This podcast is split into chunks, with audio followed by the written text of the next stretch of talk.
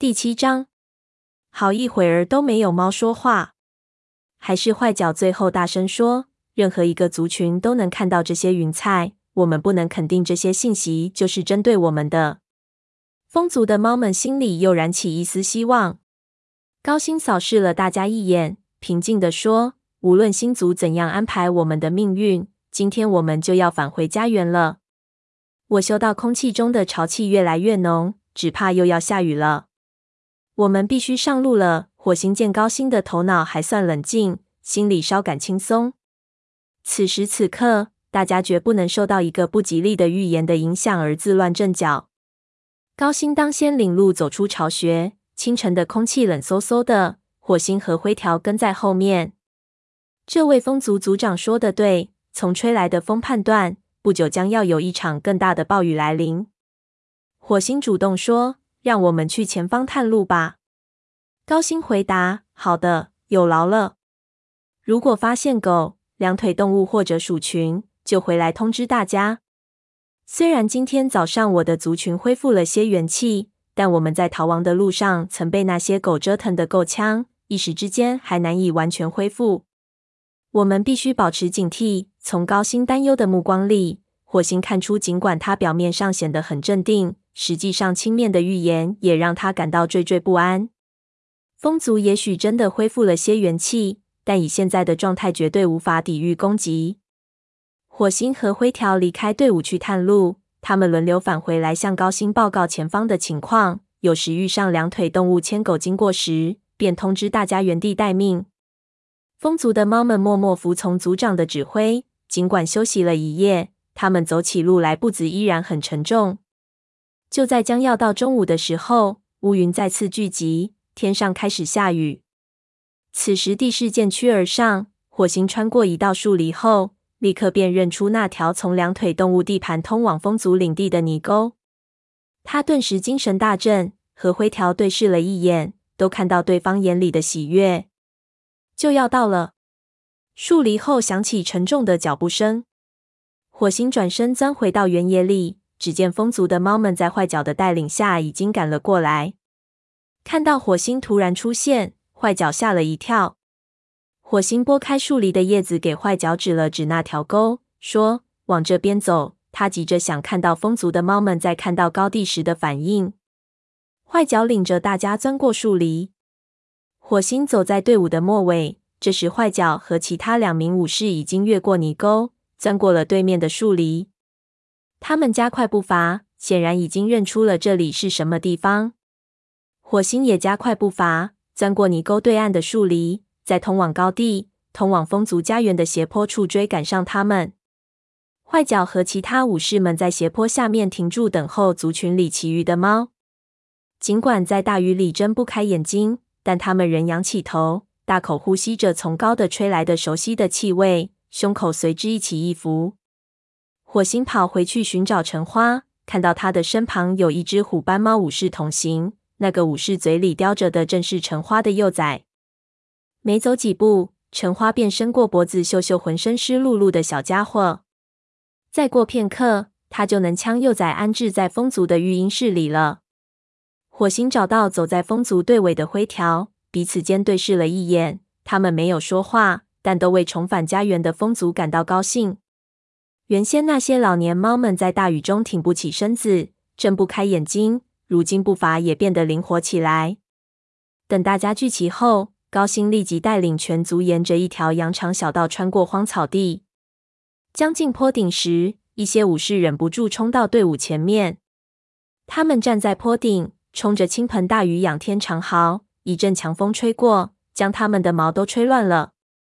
有两个学徒经过火星身边，冲进他们熟悉的灌木丛。高星急忙叫道：“等等，这里也许还有别族的狩猎队。”在族长的呵斥下，那两个学徒乖乖停下脚步，溜回队伍中，但仍是一副喜不自胜的样子。站在碎石坡上，风族营地所在的那处凹的遥遥在望。橙花欢呼雀跃，从那名虎斑猫武士嘴里接过幼崽，三步并作两步向营地冲去。看着群猫纷纷奔进隐蔽营地的灌木丛，高星没有移动脚步，而是转过头，激动的对火星和灰条说：“我们风族非常感激你们的帮助，你们用行动证明了自己是真正的武士。风族已经到家了，你们也该回自己的家了。”一股失望之情涌上火星的心头。他原想亲眼看着橙花和他的幼崽住进育婴室，但是高星说的对，他们没有必要再留在这里了。高星又说，周围也许还有些心怀叵测的捕猎队，就让一根须和坏脚陪同你们前往四棵树吧。火星低下头说：“谢谢你，高星。”高星叫来一根须和坏脚，向他们下达了命令，然后一脸疲倦的对火星说：“你们帮了风族的大忙。”告诉蓝星，风族永远不会忘记是雷族带他们回到家园的。坏脚向四棵树走去，火星和灰条在一根须的陪同下跟在后面。他们挤在一起，沿着金雀花丛下的一条窄路行走。金雀花长得很密，走在里面能很好的躲避大雨。突然，一根须停住脚步，嗅了嗅空气，欢快的大叫一声“兔子”，然后便冲进金雀花丛里。坏脚停下等候，火星看到他眼里也充满了疲惫的神色。一阵脚步声和沙沙声过后，一切又归于沉寂。不一会儿，一根须叼着一只大兔子回来了。灰条斜过身子说：“比河族的武士们要强些。”哦，火星嗯了一声，表示同意。一根须将猎物放在地上，说：“有谁饿了吗？”大家都不客气，大口享用美味。吃完了自己的那份，火星坐下来舔进嘴巴，填饱了肚子，体力也多少恢复了些，但身上却又开始冷了起来，爪子也又酸又痛。如果他和灰条沿着原路经由四棵树返回，那可是一段很远的路程。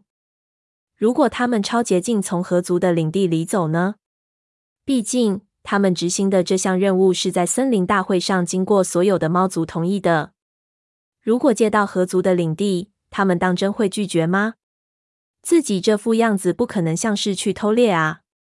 火星看了看其他伙伴，试探性的说：“如果我们顺着河走，路程会短一些。”正在舔进爪子的灰条抬起头说：“如果那样，我们就要从河族的领地经过了。”火星解释说：“我们可以沿着山涧走，山涧很陡，从那里不能下到河里捉鱼。”因此，河族不会去那里打猎的。灰条将湿乎乎的爪子轻轻放在地上，小声说：“其实我也很累，走捷径倒也不错。”说完，瞅了瞅坏脚，眼里充满期待的目光。坏脚为难地说：“可是高星命令我们陪你们去四棵树呀。”火星急忙回答说：“如果你不想陪我们去，我们会理解的。我们只不过是经过河族的领地，不会待太久的。”估计不会遇到什么麻烦。灰条点头称是。坏脚摇头说：“我们不能让你们独自去河族的领地。你们累成这个样子，如果遇到什么麻烦，根本就应付不了。我们不会遇到任何猫的。”火星既是在说服坏脚，也是在说服自己。坏脚那双充满智慧的眼睛盯着他说：“如果我们走这条捷径，河族就会知道风族已经回来了。”火星竖起耳朵，猛然醒悟到：一旦他们嗅到风族的新鲜气味，也许就不会再来你们的领地捉兔子了。一根须舔去嘴上最后一丝血迹，说：“这么说，我们能在天黑前回家喽？”坏脚开玩笑说：“你现在脑子里就只有暖窝了。”虽然语含讥讽的意思，目光里却蕴藏着笑意。火星说：“那么，我们就从河族领地里抄近道吧。”坏脚一咬牙说：“好吧。”他改变方向，带领火星等循着一只老獾踩出的小路离开高地。虽然风高雨急，火星也能听到前方河水发出的怒吼声。众猫沿着小路朝发出声响的方向走去。道路越来越窄，到最后山涧边仅余一条非常狭窄的小径。小径的一侧是碎石遍地的陡坡，另一侧则是壁立万仞的山涧。山涧两岸相距仅有几步之遥，就这么短短几步距离，火星琢磨着是否能一步跳过去。如果填饱肚子，体力充沛，也许就能；不过万一跳不过去，可就要掉到山涧里了。想到这里，他打了个寒战，但他仍忍不住朝对岸看去。脚下的路越走越窄，山涧两壁上长着香薇，香薇叶子上全是水，不过不是雨水，而是谷底的汹涌激流泼溅上来的水珠。火星从山涧边后退两步，背上的毛吓得竖立起来。坏脚，一根须和灰条垂着头，拖着沉重的脚步走在他前面。只要沿着这条路走下去，然后再穿过一片狭长的树林，就是雷族的领地了。火星加快步伐追上大家。坏脚竖起双耳，尾巴耷拉着，几乎拖在地上。一根须也显得很紧张，不停地仰头观察陡坡，总觉得发现了什么动静似的。火星除了河水的哗哗声外，听不到任何声音。他提心吊胆地左右张望。生怕河族的武士们会突然出现。陡坡渐趋平缓，已不必再贴着峡谷边缘行走。雨仍旧下个不停，太阳开始落山，天色越来越暗。再走不远，就是那片狭长的树林。树林里雨就不会这么大了。想到可口的食物和干燥舒适的巢穴，火星精神一振。就在这时，坏脚忽然发出警报。火星紧张的嗅了嗅空气，是河族的巡逻队。他们身后传来尖叫声。火星转过身，看见六名河族武士向他们冲了过来。火星吓得毛一下子竖立起来。路边就是万丈深渊啊！一只深棕色的河族猫跳到他的身上。火星一个翻身从山涧边滚开，后腿狂蹬。他感到肩头一阵剧痛，对方已经咬住了他。于是他拼命挣扎，绝望中，他在泥泞的地面上乱抓乱扒，试图摆脱对方。那名河族武士的利爪在他腹侧狠狠抓了一下，火星扭过身子，死死咬住了对方的身体，只听对方疼得大叫。其他的猫攻势更加凶狠。那只棕色公猫面目狰狞地说：“这是你最后一次踏足河族的领地了。”尽管长途跋涉之后，大家都已经疲惫不堪。但在这生死存亡时刻，无不奋起抗争。火星听到灰条疯狂的怒吼，一根须则发出痛苦而愤怒的低嘶。接着，从他们身后的森林里又传来号叫声，这声音充满了愤怒，但火星听了却如遇救星。这是虎掌战斗的号叫。火星嗅到快速赶来的雷族巡逻队的气味，有虎掌、柳带、白风和沙爪。吼叫和怒斥声中，雷族战士们纷纷加入战斗。那只棕色公猫放开火星，后者飞快地站起来。他看到虎掌正将一只灰色的虎斑猫按倒在的，在其后腿上狠狠咬了一口。那只公猫惨叫一声，逃进了树丛。虎掌琥珀色的眼睛盯在豹毛的身上。只见那位河族的族长代表豹毛，正同坏脚扭打在一起。瘸了腿的坏脚根本就不是豹毛的对手。火星正准备上前相助，虎掌已经抢在他的前面冲了过去，抓住豹毛宽阔的肩膀。虎掌大喝一声，将豹毛甩飞到一边。这时，火星听到身后传来一声尖叫，转身看见沙爪正和另一只河族的母猫展开激烈的搏斗。两只猫打得难分难解，在潮湿的草地上滚来滚去。火星倒吸了一口凉气，他们正向峡谷边滚过去，再多滚两下就到山涧边缘了。火星连忙跳了过去，用力将那名河族武士从沙爪身上拖开。沙爪摇摇晃晃地站起来，距离山涧更近了。火星冲上前咬住他的脖子，把他往回拽。沙爪不明原因，愤怒地大声尖叫，爪子紧紧抓在地上。火星刚刚松开口，沙爪便跳起来瞪着他，嘴里发出低嘶：“不用你帮助，我也能打败他。”火星正要张嘴解释清楚，突然听到一声可怕的惨叫。他们转过头，看见灰条站在山涧边上，后腿蹬紧插住身体的前冲势头，情势十分危急。火星再仔细一看，一只白色的爪子扒在山涧边缘。灰条低下头想去叼住。却见那只爪子一滑，从大家的眼前消失了。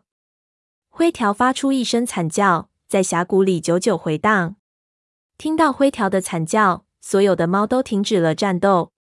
火星大口喘着气，吓得腿都发软了。河族的猫们走到山涧边，火星也缓缓走过去，朝山涧内望去。山涧内水花飞溅，发出震耳欲聋的咆哮。只见那名河族武士的脑袋在水里冒出了几下，就沉入河底，水面上泛起一片泡沫。